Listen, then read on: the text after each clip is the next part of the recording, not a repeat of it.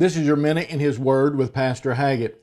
In James chapter 4 and verse 14, the Bible says, Whereas you know not what shall be on the morrow. For what is your life? It is even a vapor that appeareth for a little time and then vanisheth away.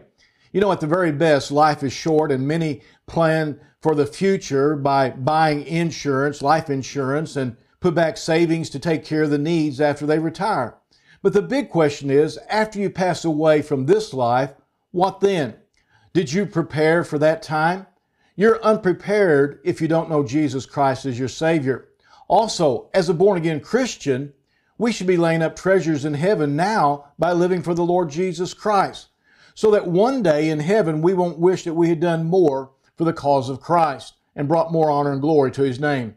So remember, life is short. Live it for the Lord while you have it here.